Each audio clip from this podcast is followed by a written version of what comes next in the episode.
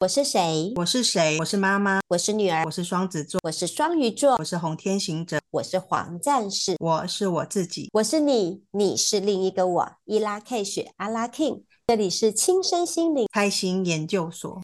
Hello，大家好，我是 Viviya。Hi，我是阿蜜。在节目一开始，我要来插播一则最新动态，所以呢，我要先邀请我们的伙伴 Ivy 老师出场。嗨，大家好，我是 Ivy。Ivy 呀，三月到了耶，那这一次我们要在呼纳库斯肆意 Space 要来为大家带来什么样的主题活动呢？三月啊，因为是春天，就很容易做梦，所以我们就以潜意识为主题，围绕这个主题，我们设计了三场活动，分别有呃身心灵版的桌游蜕变游戏。结合手绘和西塔的艺术疗愈活动，老师还会带我们一起下载信念哦。最后我们还会创造无限的梦想版制作，就是大家一起来许愿。哇哦，真的是一场丰盛的春季飨宴呢。那 Ivy，你要来带我们大家玩耍的是哪一个场次呢？我要带大家来玩一场解锁人生旅程的蜕变游戏。其实我一直很想要体验蜕变游戏，可是一直都没有机会，所以也从来都没有搞清楚它到底是可以来干嘛。蜕变游戏啊，就像身心灵版的大富翁，它类似一般的闯关游戏，只是它的关卡变成了身心灵的四个阶段，有身体、情绪、心智跟灵性。那大家都会觉得好像灵性就是最高层级，就是最好的，但这里我还是想要讲一下，其实。身心灵都要合一是最棒的，就是没有所谓灵性最高，身体最差。那这个游戏它很很有意思的就是，每一个玩家他会先选择一个他人生的困难，然后去在心中下意念吧，然后他就开始去玩这个游戏。从这个游戏的过程中呢，他可以直接反映出来你你你心里想这个人生课题的核核心。还有需要看见的议题是什么？那因为每一个人的闯关速度都不同，所以有些人可能一下子就咻咻咻咻咻就一路呃过关斩将到达第四个层级灵性，可是也有人可能花了好多好多时间都还卡在第一个关卡。那其实每一个人的功课不同，所以他就会收到不同的提醒跟行动指标。那这些。呃，你看到的这些提醒啊，跟行动指标，其实都是在帮助我们厘清属于我们个人的重要课题是什么。所以这个游戏其实它会帮助我们，对我们采取的下一步行动去找到一个方向。那这也是我觉得蜕变游戏里面非常有趣的部分，感觉像是人生百态耶。嗯、那像你带领蜕变游戏的经验这么丰富嘛，那有没有哪一个场次在你引领的过程当中，让你印象非常深刻呢？有哎、欸，我之前带过很多场，那其实每每一场的玩家的共振能量不同，然后能当下流动出来的那种感觉也会很不一样。那有一场我比较深刻是，嗯、呃，其实每一场活动我们都会设定一个时间，因为有些可能没有设定时间，他就一路玩下去。我玩过最高呃最久的时间是九个小时，那真的其实蛮累的。那因为这个游戏它的呃最终结束的。嗯，目标是当有一个人，只要他到达第四层级灵性层级的时候，整个结游戏就结束了。所以，因为每个人的闯关速度不同，那那一场我印象很深刻的是，我们那天是设定三个小时，可是到第三个小时，有一个玩家他还卡在第一关卡身体层级，那其他的玩家有些可能已经到心智了，有些是可能已经过关了到灵性层级。那那个玩家其实就蛮崩溃的，他就觉得为什么别的人都可以这么顺利的晋级，而他却还是卡在第一个关卡。那其实，呃，他后续也有跟我们分享，他为什么，他后来有看到的一些提醒是什么？原来他在自己实际的生活中，他没有很爱惜他的身体，他也不运动，他都乱吃东西，然后他一心一意都扑在他的工作上。他把所有的时间都拿去努力赚钱，跟创造他的个人价值。可是，在那个游戏里面，哎，当然游戏里面有很多秘密关卡，我现在也没有办法透露。可是，反正就是他在游戏里面有看见非常多在提醒，老天爷有点拿鞭子在打他，提要他看见的那个课题是什么。所以那一场活动。结束后，他就跟我说，他下次过一阵子，他一定要再来体验一次蜕变游戏，他要看看他有没有突破他自己的那个关卡。听起来不但可以觉得这是个很有趣的桌游，也为我们带来当下需要的行动指南呢。所以要立马 抢先报名蜕变游戏的场次时间在什么时候呢？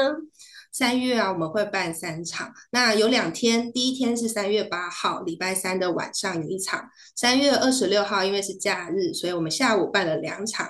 每一场我们都只有四个名额，所以总共只有十二个名额哦。所以喽，就要请大家随时留意我们布纳库斯丝衣粉丝页的报名讯息了。但第一个名额已经是我的喽。好，谢谢艾米。好，我们三月见。上一集呢，我们跟刘玉玲老师有一起聊到用象棋排命盘啊，还有卜卦这件事情。结果啊，很多朋友都私下跟我们说，对这个占卜的议题很有兴趣。真的，我的朋友还有同学们都跟我讲说，很喜欢听玉玲老师说话。所以呢，我们今天又再度邀请我们的玉玲老师来继续跟我们聊聊象棋卜卦。玉玲老师好，嗨。Vivian 好，Vivian 老师哦，我觉得呢，Vivian 老师的声音有够好听的，我每次我都觉得哇塞，这样子我的声音是不是显得有点粗犷呢？啊，还有阿蜜好，没有没有，不会不会，听起来超好听的。在我们听这个玉林老师跟我们开讲之前呢，我们先稍微进行一下我们惯性的玛雅的今日印记播报。那今天的印记呢，是月亮的黄星星，那我们就请 Vivian 老师来帮忙简单介绍一下这个印记吧。好喽，好像是要来做气象播报的感觉。好啦，今天的日子是 King 二十八月亮的黄星星，在我们的蓝手的家族里面，也是在我们蓝手家族的第二天。那讲到月亮的黄星星呢，其实黄星星它要象征的是由内而外展现的那个真挚性，而不是只是一个我要。勉强自己装着很有自信的那个感觉，而月亮的黄星星更又象征着，当我们整个宇宙有，当我们所有的宇宙，还有我们平常生活的呃互动关系当中，常常都会有相较的二元相对性这个问题的时候，中性的月亮黄星星更强调的是，我对这种二元性更能够包容，更能够跳脱，更能够接受别人跟我不一样的想法跟看法，那当然，我刚刚讲一直强调的是中性的能量，可是毕竟呢，我们就还是地球人嘛，所以地球人的月亮调性的我们，常常还是容易陷入在二元的相较相对性当中。常常会对于我的想法跟你的想法彼此有差异，然后不能接受、不能接纳的部分，甚至不要讲到别人了，包含我们自己，可能对于月亮调性的人，当他自己还没有一个非常果断的一个答案的时候，他也常常会困在自己的 A 想法跟 B 想法当中，或者是我到底要选择 A 还是要选择 B？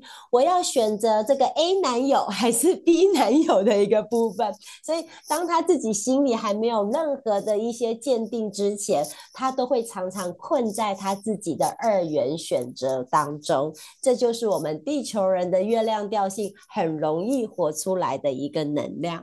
所以喽，在当我们有任何两个选择，不知道该怎么选择的时候，或许象棋卜卦会是一个很好的方法之一喽。嗯，人生啊，就是不停的在做出选择嘛，所以有的时候呢，可能每一个选择都看起来不错，然后我们也不知道选下去到底会发生什么事情，到底要去选哪一个呢？所以呢，是不是请玉林老师也来说说，我们的象棋除了拿来排命盘啊，那另外可以再做卜卦的时机会是什么呢？好哦，那现在呢，我们就。一方面呢，我们透过这个方式呢，也可以让大家来慢慢的来了解。刚才呢，Vivian 老师有提到了，就是我们所谓的我们人呢，都会经历一个叫做选择障碍。嗯，没错。对，就是呢，真希望不要有选择，反倒有选择的时候，还真的会很困扰，对吧？对的。好，那我觉得呢，其实在这个状态里面呢，没有错，像呢，完全是呼应到我。因为呢，我就是一个有严重的选择障碍的人。那后来呢，我就排了命盘之后，我终于了解为什么我会有选择障碍。因为在我的主命盘里面呢，我第一个是炮，炮呢，它就是有一种内在的恐惧，嗯，你知道吗？所以说，其实，在我的内心里面，可能你也不知道，我从小到大，我也没有发生过什么不 OK 的剧情或什么。可是确实。从小呢就有很多内在的恐惧。嗯，那你想想，如果呢你有一个内在的恐惧，在这个资料里面，我们说的我们潜意识里面呢，反走过必留下痕迹嘛。是。那我们为什么会有一个内在的恐惧？想必是过去式的我们，或者是我们的细胞的记忆里面，一定有过一些经历，不是很 OK 的选择，所以你才会碰到选择，才会有恐惧嘛。是这样吧？对对，对哦，所以说其实呢，原来就是说，原来我们的资料里面，像我，我就是因为有一个内在的恐惧。那因为呢，泡又属水，好，那属水的话呢，假设我今天呢，我的命盘里面呢，我是有受到威胁的时候，也表示呢，我的妇科会比较弱，哦，然后我的呢内分泌系统也会比较弱。其实呢，这个都是会有相关的，很有趣的。那后来呢，我就发现，哦，原来为什么我们会这样？再加上呢，我们可能过去里面有很多做错决定的一个经验值，所以你就会更加认定了这个选择的这个恐惧，因为你又害怕自己选错了嘛。所以其实呢，最重要的原因是源自于你的源头，你的意识源头里面，你可能有一个选择的一个所谓的一个创痛经验。所以一旦呢，你要碰到选择的时候，你会害怕自己选错。哦，所以其实真的有时候可以从我们的命盘里面，我们的主命盘，然后来看出。我们会有可能，刚刚老师有提到的是，在选择上面可能会有一些障碍，可能来自于一些恐惧的一个原因。然后有，然后我刚刚又听到老师有提到，哎，还是能够连接到金木水火土啊，所以这个五行的健康的部分，其实也是可以从你只是从一个卦象、一个主卦的那一只炮，就可以衍生到这么的多。是的，没有错。因为呢，它是根据我们在出生的那一刻，比如说你看嘛，我们人累生累世有多少的资料啊，对不对？嗯嗯，嗯。我们到底有几百世的轮回了，是吗？嗯。那我们怎么会去拿到某一笔资料呢？其实呢，都是源自于我们在出生的那一刻。好，太阳，然后月亮，然后地球，还有木星，好，去共振出的一个所谓的一个共振出我们的一个我们。DNA 上面的一个资料，嗯嗯嗯，嗯，所以呢，其实呢，你今天呢，你会呈现出什么样的状态？我们说的先天的五行，其实呢，就是因为我们在出生的那一刻已经决定了，我们出生的那一刻，太阳就在那个位置，月亮就在那个位置，地球呢，刚好呢，它所有跟这些呃宇宙的能量呢共振出来这个位置的一个能量。所以说，其实这个也，也可以完全的呼应到，就是说，呃，我们可能我们就是哎，觉得没有错耶，呃，我在我的身体部分呢，我是这一块比较弱，嗯，所以这个是很有趣的。比如说，看到一个人的主命盘，你看到他两个足或两个丁，你就会跟他说，你是不是一个非常一步一脚印、非常务实的人？他就会说对。然后呢，其实通常这种人呢，也是会想太多。哦，所以你就会告诉他说，你是不是肠胃也比较弱？他说：“老师，你怎么知道？我不是会知道的，是你的指导灵告诉我的。为什么？因为在命盘里面就会这样。那我们有一句话不就是说了思伤胃吗？对吧？嗯嗯。所以有时候呢，如果一个人会想太多，我们呢不要再告诉他说，你就不要乱想。你知道吗？他就是有着想太多的资料，你怎么叫他不要乱想呢？这太困难了。他就是会想 太多。对对，所以呢，我们真正能够帮助他的是什么？去把会。视现出他想太多的那个资料去改变了，我们把投影片改变了，图案就会跟着改变了。嗯，是这样。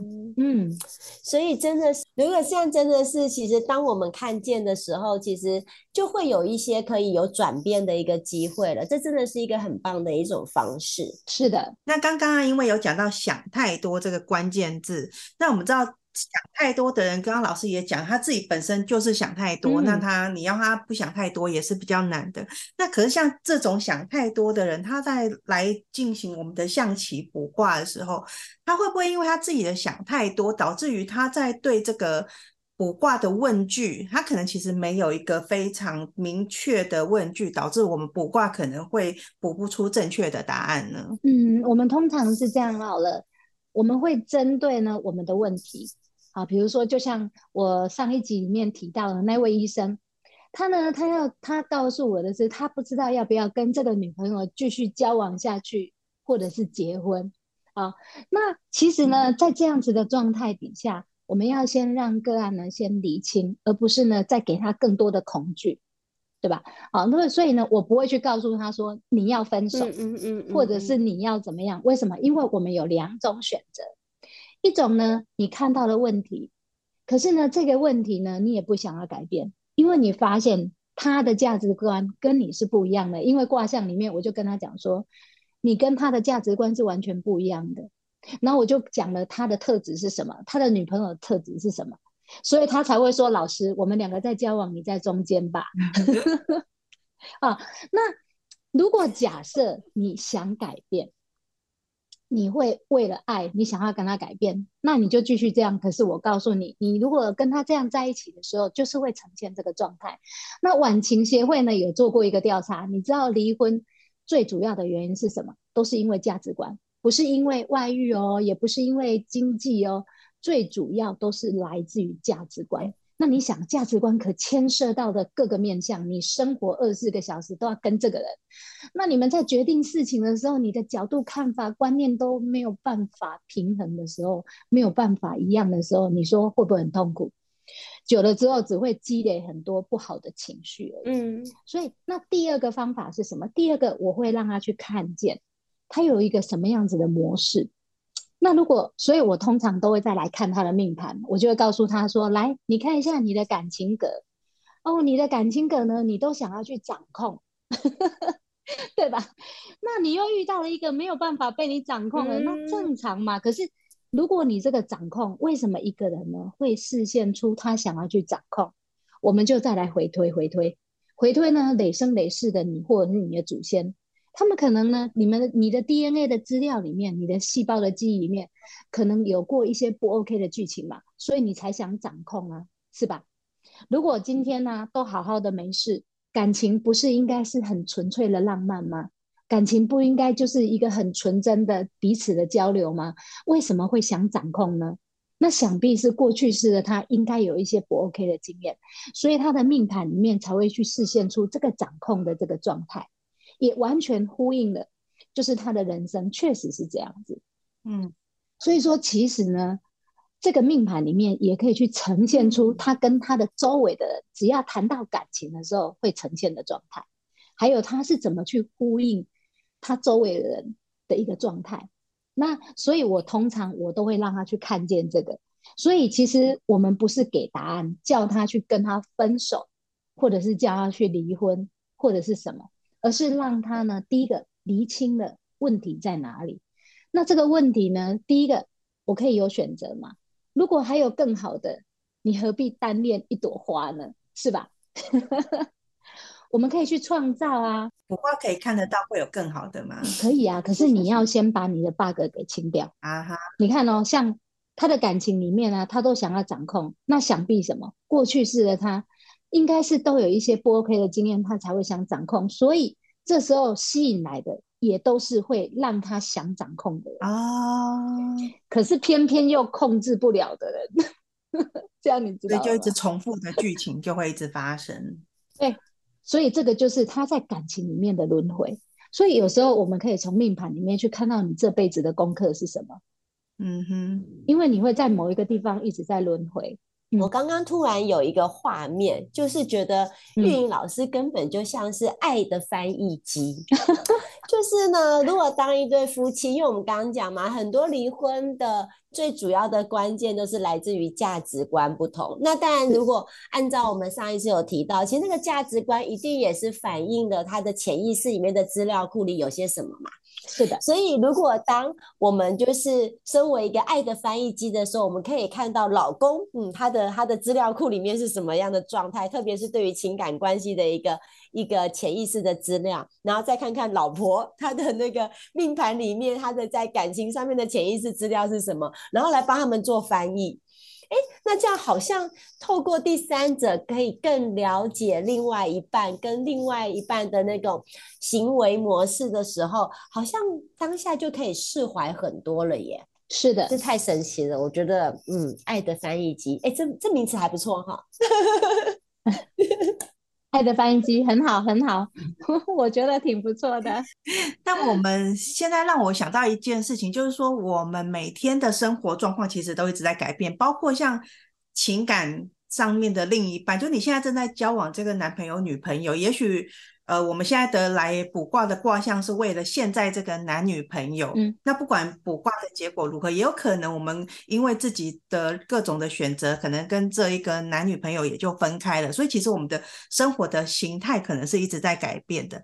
那如果说呢，我们原来卜卦的时候已经得到了一个不错的答案，可是因为生活的改变导致于。那个状况改变，比如说我可能本来问说，我想要去国外工作，那 O 不 OK？结果我们卜卦的卦象是说，嗯，很好，我们去海外工作会得到非常好的工作机会跟收入，也会让自己很有发展。诶，可能过了你正在准备这个海外的。这个工作的一些相关的签证啊，干嘛？中间忽然发生了你很重要的家人生病了，那你可能要抉择，那我要为了家人留在我们原来的国家呢，还是继续这个很棒的海外的行程？那可能又有一些不一样的状况。那我可以为了这个海外工作，呃，再度一次的再卜卦吗？可以呀、嗯，我想哈，你可能会觉得就是说，哎，那这样子的话，整个卦象好像都改变了啊。那结果我是不是还能够照着原本哦？那我先分享我的经验，就是通常我喜欢把个案来卜卦的时候，我想要看到卦象，而不是呢去问好不好，因为呢好不好呢是一个是非题，你的你的指导灵会告诉你一个最终的答案是好的，可是在这个好的过程有多好？好到什么程度？有可能呢，要先苦后甘，嗯，对吧？有可能一路呢都不用苦，或者是什么？所以我喜欢看卦象。那通常呢，我看到了卦象之后，我就会发现，可能如果真的有不 OK 的剧情，其实你的指导灵会从这个卦象里面让你知道有什么样子的阻碍。那第一个，我们可以呢去清理那个阻碍就可以了。嗯嗯，那刚好也蛮呼应的。我前阵子呢有一个个案，他就介绍了他的儿子来找我卜卦，因为他现在是大三，然后呢他大三呢他在经历一个，他不晓得呢要继续在国内呢念研究所，还是要就业，还是要到美国去念研究所。那基本上呢这个孩子呢就变得很焦虑，很焦虑的原因是因为第一个。父母对他的期待，还有他自己也想要成为别人要的样子。那后来呢，他找我卜卦了之后，他现在就可以专注的往他的方向里面去做了，也做了这个理清。所以其实呢，他的最终是什么？他的最终呢，他想要取得美国公民，所以他是为了这样子要去国外念书哦。你看妙不妙？嗯。所以我通常 我都发现是这样，我们呢很容易。自己呢想要一个结果，然后以为只能这样，所以呢就会以为只能够往这一条路。那后来呢，我在慢慢呢在帮他的厘清的时候，我就告诉他，我先告诉他一件事：如果假设今天有个工作，这个工作呢刚好有个机会要把你派到美国去，那你觉得这样 O 不 OK？对吧？就是。其实有一些人呢，他会执着在这个点，那刚好呢，也帮他呢厘清了他跟家人的冲突。为什么？因为家人觉得你为什么要负债去国外念研究所？你应该要先工作啊，而且你在大学的成绩也不 OK 啊，那你又要考研究所，那再加上呢，他自己又觉得对他呢，他念的这个科系呢，也不是他喜欢的。那不是喜欢的，竟然因为我从卦象里面我就说，哎，你好像对这个科系没有很热情哦。他就说，哦，对啊，因为我不喜欢呢、啊。那我就说，通常会念研究所的原因是因为你已经找到了方向，而且你要再更深造嘛，对不对？我就告诉他说，确实我们国内呢，在这一趟旅程里面，在学习的旅程里面呢，是有一点跟过去不一样。过去研究所是给已经有工作经验的人。而且呢，他觉得在这个位置里面，他想要呢更加提升、更精进，或者是怎么样而去选择了研究所。可是呢，现在不是，有大部分有很多人，甚至啊，他不知道为了什么而念，只是为了逃避。所以我那时候跟他讲说，哎，怎样怎样怎样，他就说，对啊，其实我是逃避没有错。所以我就透过一个我想要厘清的方式，再帮他卜卦。好，我不会那么狠心呐啊，就像人家说哦，问一个卦就是几百块，我不是，我就是呢从这里面呢帮你理清，然后帮助到他找到一个他可以最安心的方式，而且是他可以接受的，也从这个过程里面，其实他了解了自己了，然后马上就做了一个卜卦，念中山好不好？结果那个卦象哦，就是非常好，就是我帮他补了三个。嗯呃，中山成大还有另外一所不知道什么，我忘记了。那第三个呢是绝对不 OK 的。然后我就告诉他说，中山非常的好，而且你非常的喜欢。他说没有错，他就说其实呢，他有怎样怎样怎样怎样，反正就之类的。所以呢，第二个卦象呢，他完全不 OK 的原因是因为他自己都知道，他那个部分呢，他可能他是没有办法。所以我发现就是说，像我们呼应刚才那 Vivian 老师说的。有些人呢，他有选择的障碍，比如说，你看，像这个人来说好了，其实呢，他都不知道他自己要的是什么，他只会把所有的问题呢变成一团棉花球，你知道吗？就那种完全你你就只会啊，感觉上啊，就是问题只会好像越粘越多，越大一团，就只是这样子而已。那可是呢，慢慢的，他可以呢，从这个过程里面去了解了自己，他才知道说，对，其实呢，我是不喜欢的。哦，对，我可能呢，我哪一个部分呢，我是不擅长的，可是呢，可以去知道他擅长的是什么，然后呢，给了他一个方向，然后再加上呢，哎，卦象里面得分是很高的，那表示呢，哎，这个对他来讲很好，嗯、他马上啊就很积极的朝这个方向去准备了，要不然他每天呢在那边 Google，一堆人跟他说你现在准备太晚了，我就告诉他，所有人都了解你吗？如果你自己真的想要这么做，而且你做这件事情是非常好的时候，你可不可以？他们可以代表你吗？不行嘛，对不对？可是呢，只要你决定了，你愿意去做的话，谁规定呢？是用他们的角度在完成这件事情的，对吧？如如果对于一个对你而言是很好的时候，也表示你在这个部分是有天赋的。我相信呢，别人可能觉得要两年，你不用那么久啊。所以说，其实呢，你不用把别人的想法呢，哦，去拿来当参考，因为他不是你，只有你自己最了解你自己，还有你的指导灵。其实那个指导灵呢，就是未来的你，那个已经完成的你。是，所以这样听玉玲老师这样说明下来，我发现其实象棋卜卦是可以做得非常深入的，它几乎是一个抽丝剥茧的一个过程，来帮助我们个案来可以更厘清它真正那个很底层、很内在的那个关键的核心问题是什么。因为好像唯有这个关键核心的问题找出来了，才有办法真正找到。他真的找到最适合他，或是对他最好的那一个选择了，哈，好像是这样子耶。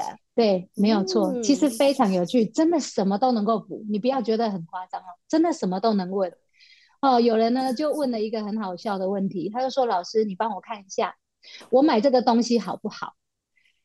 然后呢，后来一解出来，原来他要买一个是一个很贵的名牌包，连这个也要问，结果也是呈现的啊，就是那个状态。好，然后还有呢，就是有一个明星，他呢就是要参加一个聚会，然后他就跟我说：“哎，老师，你帮我补一下，看看呢这个状态如何。”然后我帮他补卦，我就说：“你会情绪暴动，然后会怎样怎样怎样，然后呢对方会怎样怎样怎样，就是讲。结果呢那一天一回来，他就跟我说：‘我告诉你，真的，其实呢大概呢不到四十分钟，我就想离开了。’ 然后连对方的状态是什么都呈现出来，他都觉得怎么这么准，所以呢，不用怀疑，你知道吗？就是那个人，那个其实给你给你这个指引的，其实是未来的你，就是在一个更高智慧的你。对，所以你的手指头呢，为什么会去连接的那一个词？嗯、这样了解了吗？所以说，其实大家有兴趣可以去看李世成教授那个什么手指头会辨识字这件事情。其实刚刚讲到这个啊，让我联想到就是，那我们可以把象棋卜卦当做塔罗牌这样使用。比如说，我们常常听到有一些会塔罗牌的人，他会说啊，我就每天会抽一张牌，然后指引一下，说我今天可能会有什么样子的一个。呃，剧情就是我今天一整天的剧情可能是什么样的一个氛围？那我们可以为今天做一个象棋卜卦的指引吗？可以的，是没有问题的。它其实呢，它就是完全你想要问什么，只要你的方向你有理清了，你问对了，都它都可以给你指引跟回应的。嗯，那我这边呢要跟大家说一件事情，就是老师他很佛心哦，老师其实是呃有在收费做象棋卜卦的，可是呢他知道我们要开这个 podcast 节目，然后要录制，他非常的大方的说，他要在节目里面呢帮我们的听友们。提供解卦的服务，所以呢，如果有朋友啊想要获得这个免费解卦的机会，可以呢想办法跟我们做联系，然后我们会安排玉林老师来上节目为大家解卦。可是呢，刚刚呢听到玉林老师在讲有关这个卜卦的这个问题的部分，那我就不免有一点点担心，就是说我们现在呢，如果真的有听友。来想要请玉玲老师帮忙解卦，然后他要怎么样去准备这个问句，然后去取得这个卦象呢？嗯，因为这个节目它不是一个直播的嘛，对不对？是，嗯，那可以呢，先从我们的后部可能先跟你联络啊，然后跟你联络了之后呢，比如说他想要呃卜卜的卦是什么，那我可以呢用一个图片的方式先传给他，让他去选择。那我会教他呢怎么起卦问这个问题，可是他要先让我知道他想要问什么，然后我们呢慢慢把这个问题的范围从呢五千公里远，然后把它缩小缩小，十分逼近到一个离他最近的一个范围里面，然后去针对这个问题去问，这样子。嗯哼嗯，那因为。